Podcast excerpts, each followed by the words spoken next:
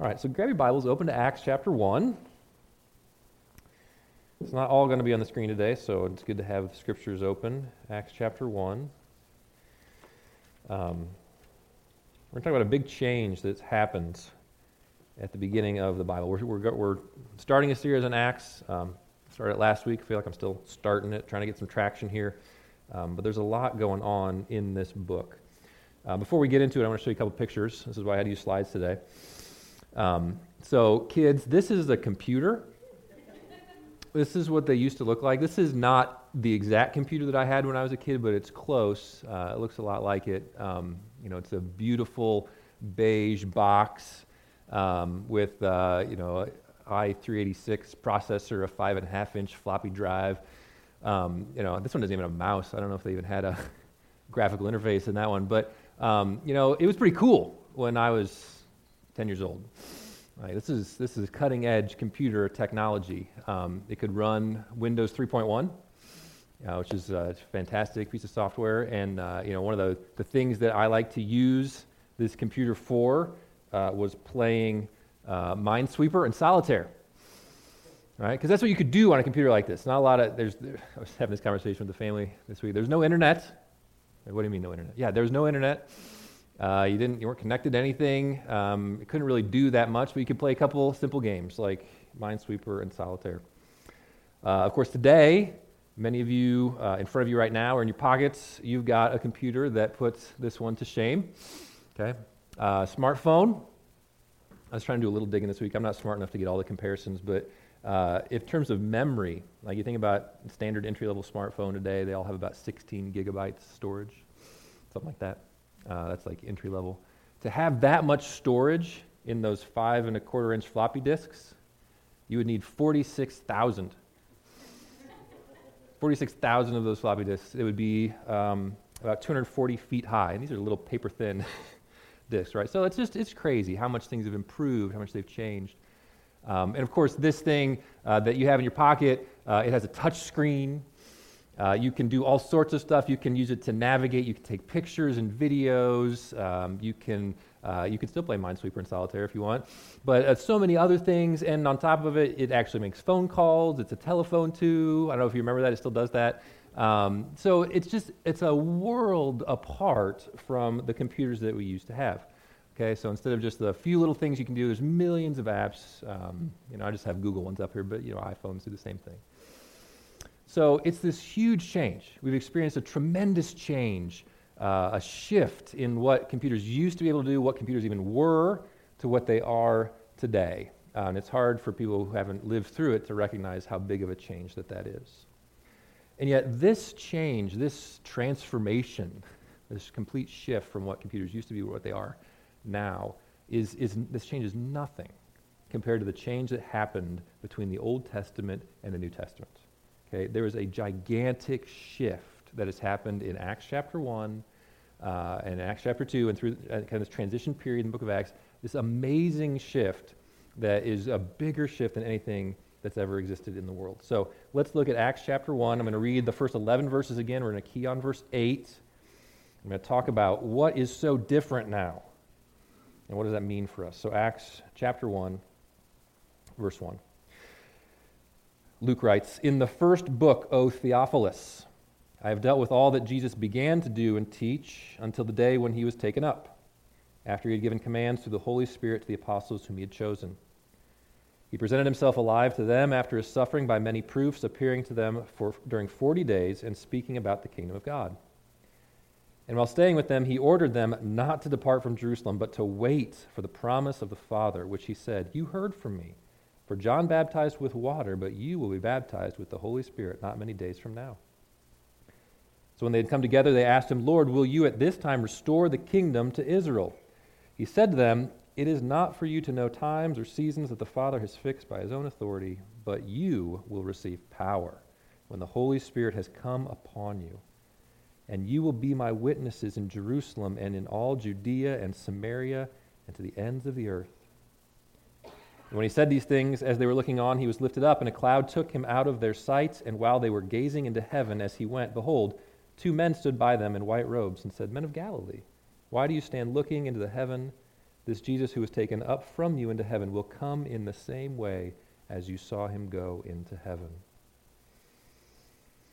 So, the big question that I introduced us to last week was this question What kind of church did God order? Right? What does God want? That's what we're trying to figure out here. You can see it in Acts, you can see it throughout the New Testament. God has placed an order. He says, There's a church that I want. I'm creating this thing, and this is how I want it. And we're asking, Well, what, what does God really want? And I gave you this picture last week that I'd gotten from someone else uh, of, of like going to a restaurant, right? So you go to a restaurant and you sit down, and I don't know about you, but I ordered a steak, right? Especially if somebody else is buying. And I say, uh, yeah, I would like the steak. And, and so what happens then if you're sitting there in the restaurant and you order the steak, but then the waiter comes a little while later and brings you spaghetti? Going to work? There you go. They bring you spaghetti. It might be great spaghetti, it might be really tasty, but it's not what you ordered. And so you say, no, I don't want this. I ordered the steak. Take it back. Okay, and we can do that with God where he, he places an order for the church. He says, here's what I want the church to be. And he tells us in his word, and he lays it out. He gives us Acts, he gives us the New Testament epistles. He says, here's what the church is supposed to be. But then we kind of ignore that, or we can. And we can say, no, I have an idea what the church should be. I know what it's supposed to be about. The church is about teaching my kids right from wrong. The church is about having just a group of people that really love each other and care for each other. The church is about uh, taking care of the poor. Okay? All these things are good things, right? They're, they're valuable things, and they're elements of what the church is supposed to do. But we come up with ideas, sometimes just looking at other churches, sometimes just think, looking at our own hearts. Here's what I want a church to be like. Sometimes we look at the world, the way the world operates, the way organizations are structured in the world, and say, well, we could look how that company functions with their CEO and their board of directors and their job descriptions. And, and you know, if we had all that stuff in the church, then we'd be better off. Okay, but God says, no, that's not what I ordered. I ordered what's here in Scripture. And so we want to really wrestle with that and say, what, what does God want? It's His church. And so what we saw last week as we looked at verse 8 in chapter 1 we saw that the one thing that God really wants for his church is to be on mission. It says, You'll receive power when the Holy Spirit has come upon you. You will be my witnesses in Jerusalem and in all Judea and Samaria to the end of the earth. So, this is why God made the church. Right? God had a mission first to redeem the world through Jesus. And then came the church, which he created to tell the world that, that message. So, it's not that he created the church and said, Now I've got this church, what am I supposed to do with it? Said, No, I have a mission. I want to redeem the world through Jesus. I need people to tell the world about this. I need a, a, group of people who will live it out and show the world what it's like to follow Jesus. I'll make the church. That's who we are. And so the main thing that we have to be about is mission. All right, so that's review. So this week, what, what's new this week? Well, we saw last week that God's mission has been consistent throughout the Bible. God has always been about the business of redeeming the world through Jesus. But a big change happens between the Old Testament and the New Testament in how God accomplishes that mission. And so to lay this out, um, I'm going to use an extended illustration. Go back to the computers again. So this is like super nerdy Sunday. I hope you enjoy it. Um, okay, so when you think about computers, right, there's these three different parts. You got the hardware. That's the physical stuff. That's the actual computer that you can hold in your hands or the phone that you've got, right? It's the raw materials. And then you've got the operating system which are the basic instructions. Okay, it's the thing that the computer runs. It's, nobody buys a computer just to get the operating system. Nobody's like, oh, I really want to buy that new computer so I can just run Windows 10. Like, there's no point to it. it. But it's the thing that enables you to run other stuff. So the operating system is the basic instructions that enable the computer to work. But what you're really interested in are the apps. What can you do with it? What can this particular device run? What programs can I use? What, how can I accomplish things with it? So this is all set up here. But, but you know, in the old days, many moons ago, the hardware we had were those old boxy computers. They couldn't really do too much. They could do some. They were limited. Because they were limited, the operating systems were limited. Right? You could only run Microsoft Windows 3.1. Don't even think about Windows 95. That's not going to work. Okay, so it's limited in what it can do. And then because the hardware is limited and the operating system is limited, the applications were limited. I could basically just play Minesweeper, which is a great game, but it was limited. Right? Now, when you get to, to today, though, it's a huge upgrade in all these areas. The, the, the hardware is so much better. You know, the phones that we have are incredibly better in every way than the old systems. And because of that, they can run better operating systems. So the, These phones run the Android system, or iPhones run iOS, but they've got better operating systems. And those operating systems enable you to do better things. Again, millions of apps, millions of things, almost limitless the stuff that you can do with a phone today because of the upgrades. Now, what I'm saying here today, this is all just a picture, this is a, a framework to think about what's happened in the Bible, is that this is a huge, huge change. It's a gigantic jump from the old hardware, the old operating system, the old apps, to the things that you can do today. And this is a picture of what's happened in Acts. This is a picture of the dramatic changes that have happened between the Old Testament and the New Testament. So I'm going to use this same grid, and you've got this in your note taking outline, and I'm going to fill it in with the principles from the Old Testament and compare those to the New Testament. So that's what you've got on your note taking outline. If you want to fill that out, you can fill it in as we go along. So let's talk about hardware. As God is trying to accomplish his mission of redeeming the world, in the Old Testament, what's the hardware he uses? What's the raw material that God uses to accomplish his mission? And the way I've summarized it today is that he uses spiritless Israel. Okay? So he uses the nation of Israel. That's what the Old Testament's about. It's about the nation of Israel. God uses them to, to further along his mission of redeeming the world.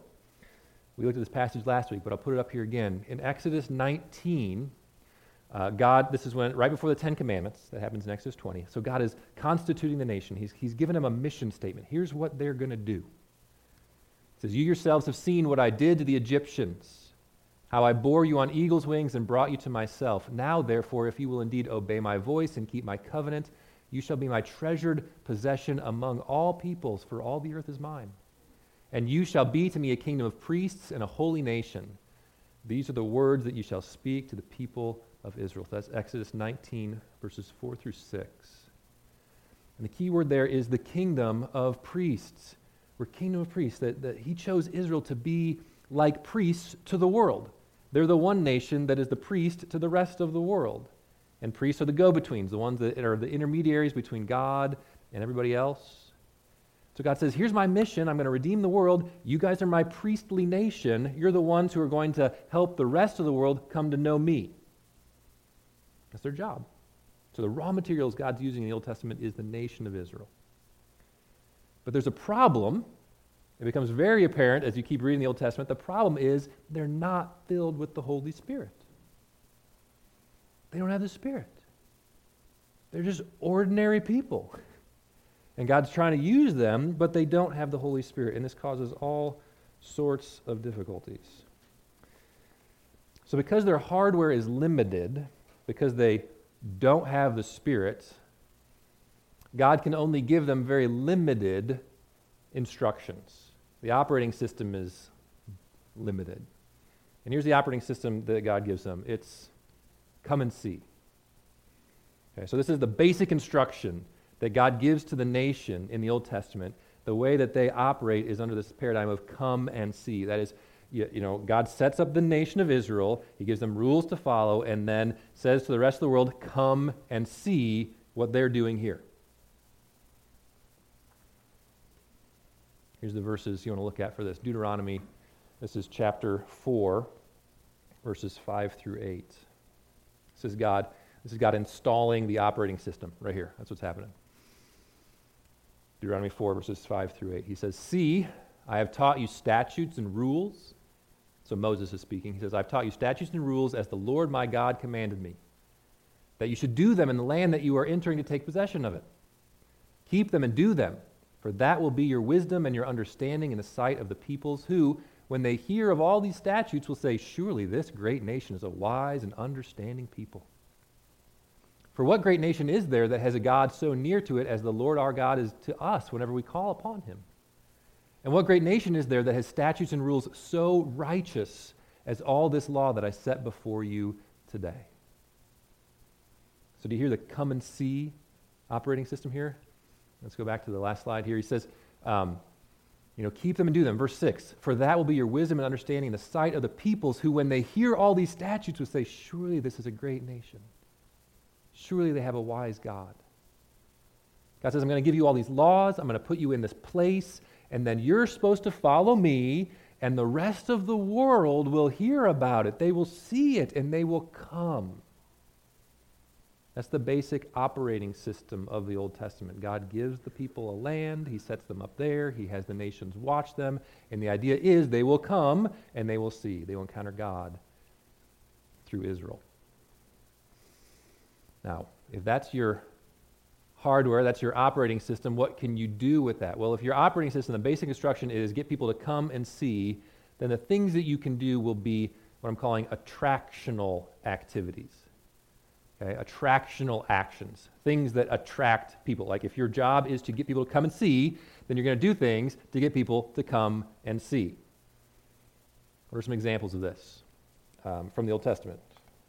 Uh, the first big one is uh, you'll stay in one place and expect people to come to you. Right? So if your operating system is come and see, then one of the things you're going to do is stay in one place so that they can come and see.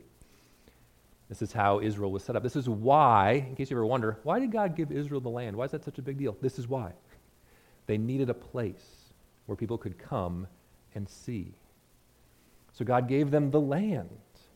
And I'll just, here's, here's, a, here's a map in case you wonder, where's Israel at? There it is. Did you see it yet? Oh, there it is. Flashing arrows. That's my one animation. That's my nerdy part. Okay, so if you look in the Middle East, you think, you know, you ever wonder, like, God, why didn't you give them one of the land with, with, with all the oil?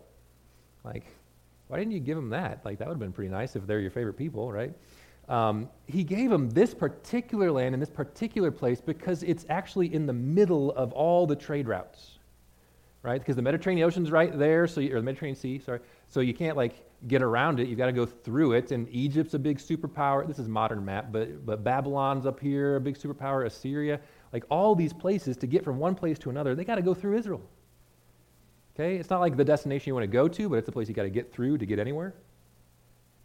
So God gives them this land kind of at a hub of transportation among all these nations so that the nations will see them and they will be able to say, "Oh, your God is great. Your laws are good. We want to be like you." And that's what you do when you have this uh, come and see operating system is you do things to attract people, and one of them is stay in one place so they can find you, so they can see you. Another thing that happens is that you center religious life around one building. That's also a very Old Testament idea, right? God gave them the capital city of Jerusalem. He gave them a temple. They built this building, and that was the building where God was. That was where his presence was. Nowhere else. In fact, God gets mad at the people when they set up other places to worship. He says, This is the place to worship me. This is where my presence is, in this building. And so they say to everyone, Here's where God is in this building. Come and see. That's why the Old Testament makes a huge deal all the time. The nations will come to Zion, the nations will come to the temple, they'll come to where God is. When your whole operating system is come and see, you've got to have a place where God is. And you just try to get people there. And the last one that you see all throughout the Old Testament is that there's no adaptation to the surrounding cultures. You can't adapt. When your operating system is come and see, you can't adapt the rest of the world. You have to be distinct.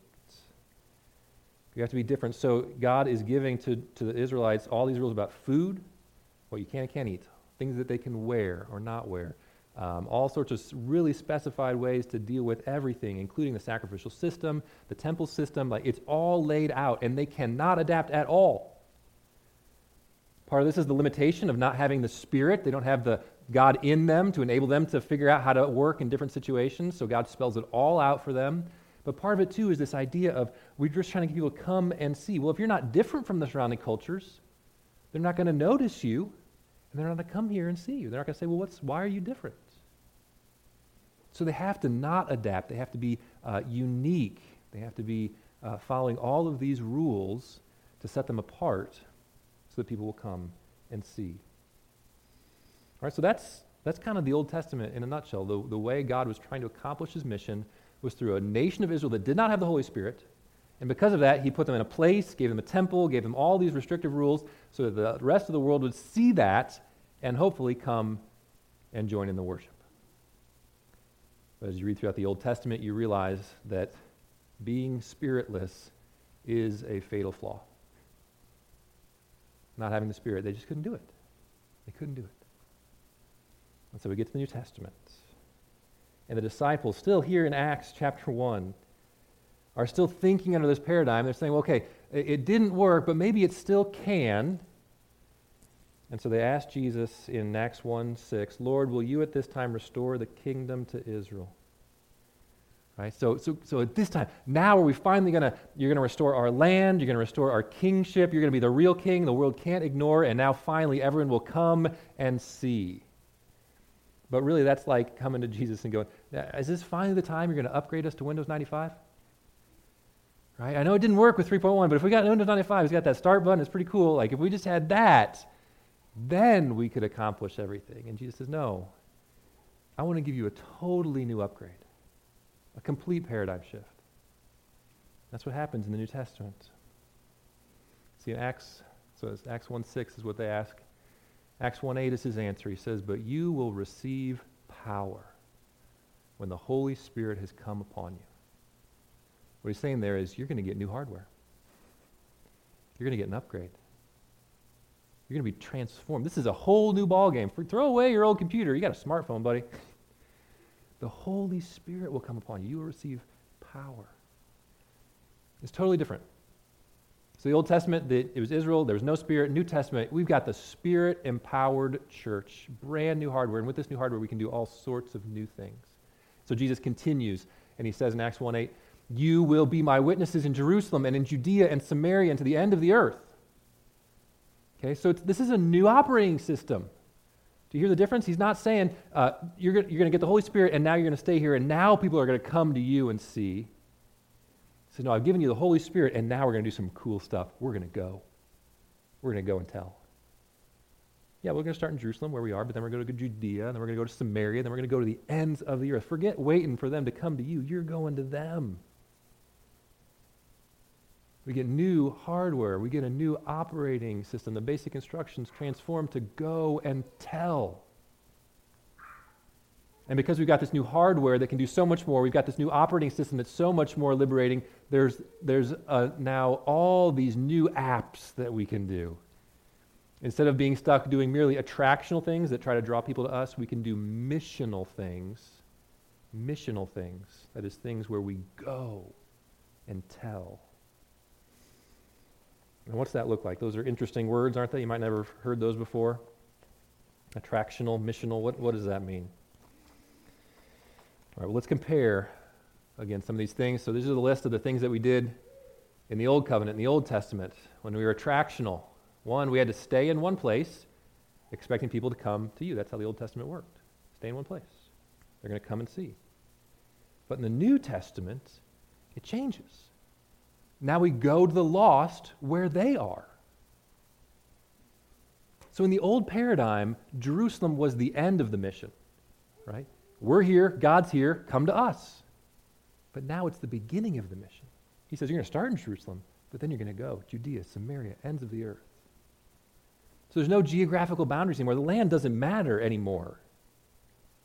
You ever wonder, like, why our religion doesn't have a pilgrimage component to it like Islam does?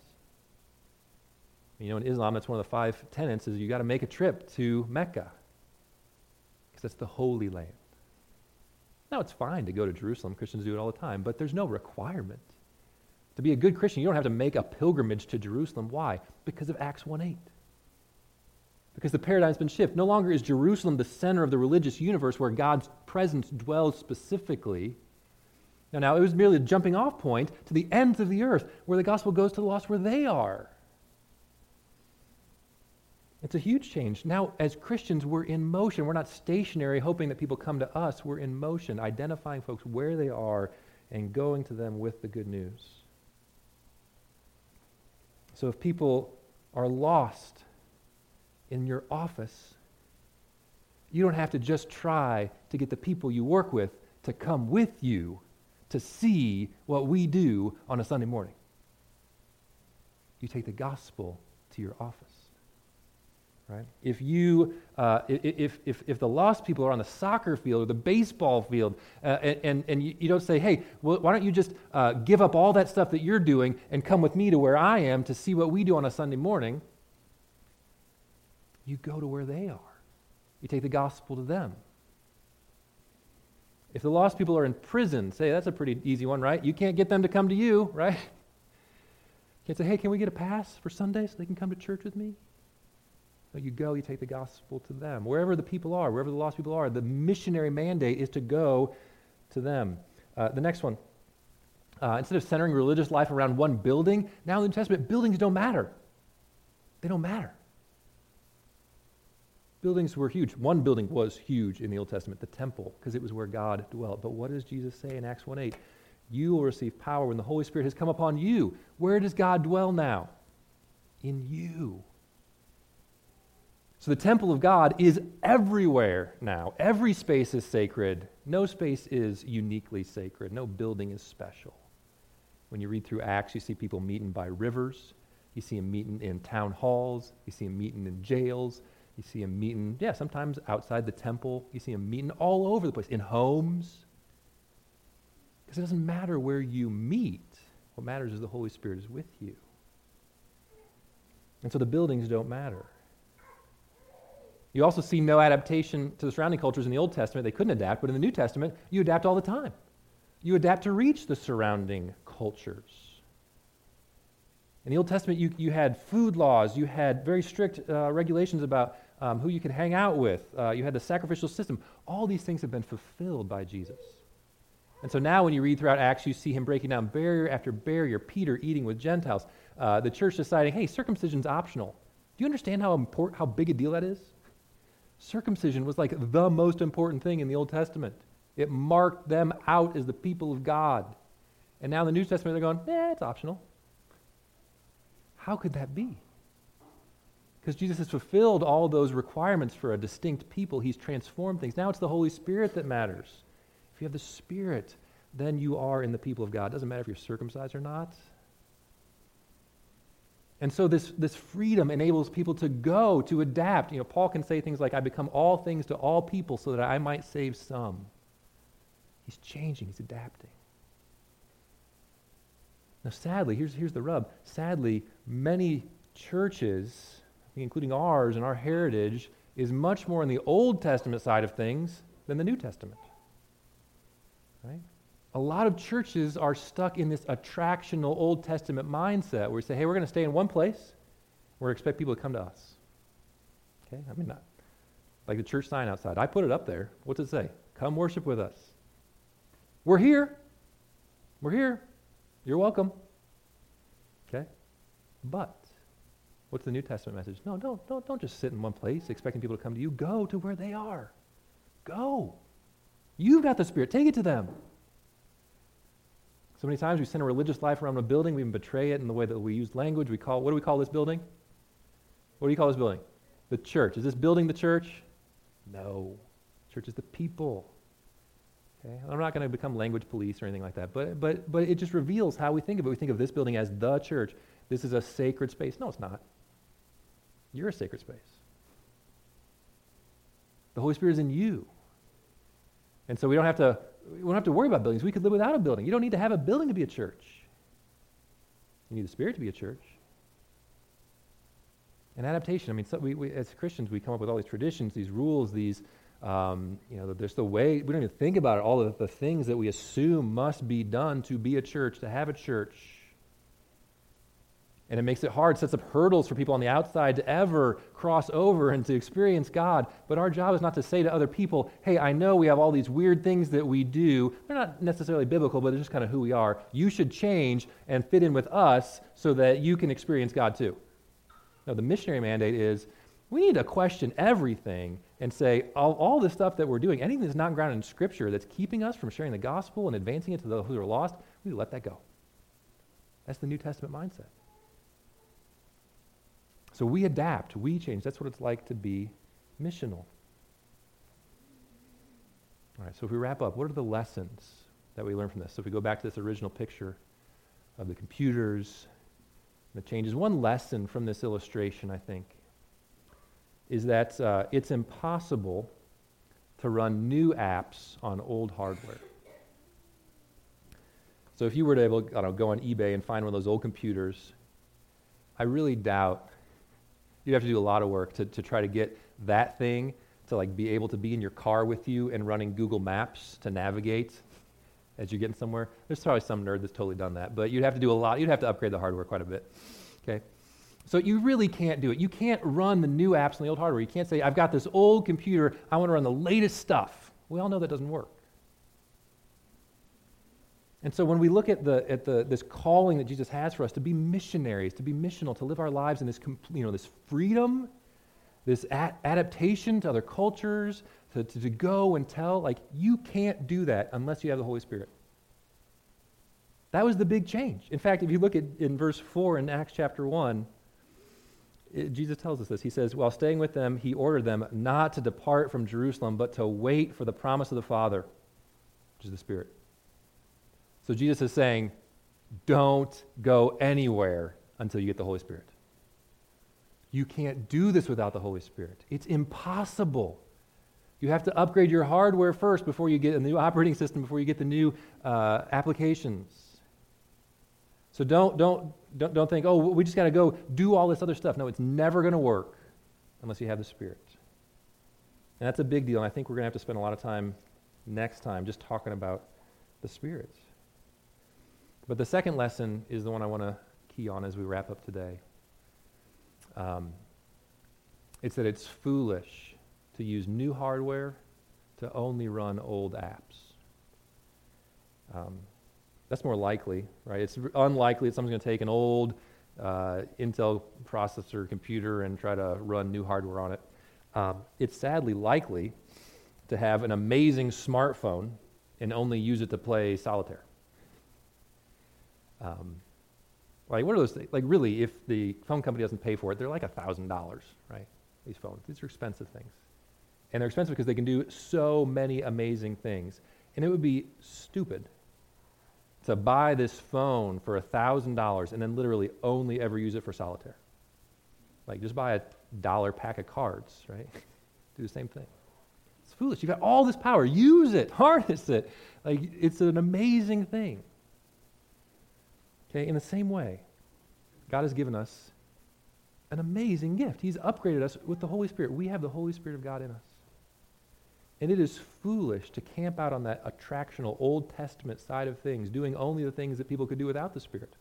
Why would we do that? Why would we live in a paradigm where all we have to do is follow a set of rules and traditions and hang out in a building and invite people to come and see us? You can do that without the Spirit. Actually, you can't. But that was the model in the Old Testament. That, that was, that's the old way of doing things. But now Jesus has upgraded us. He said, You've got the Holy Spirit, you've got God Himself living in you. You have the message that transforms the universe and saves people's eternal souls. Get out of here. Go do something with it. Figure it out. Try new things. Break old paradigms. Engage with the lost and see what God does. That's, that's the book of Acts. We wonder when we read this book, why don't the things that we see in the book of Acts happen today? It's because we're not doing the things that the disciples did.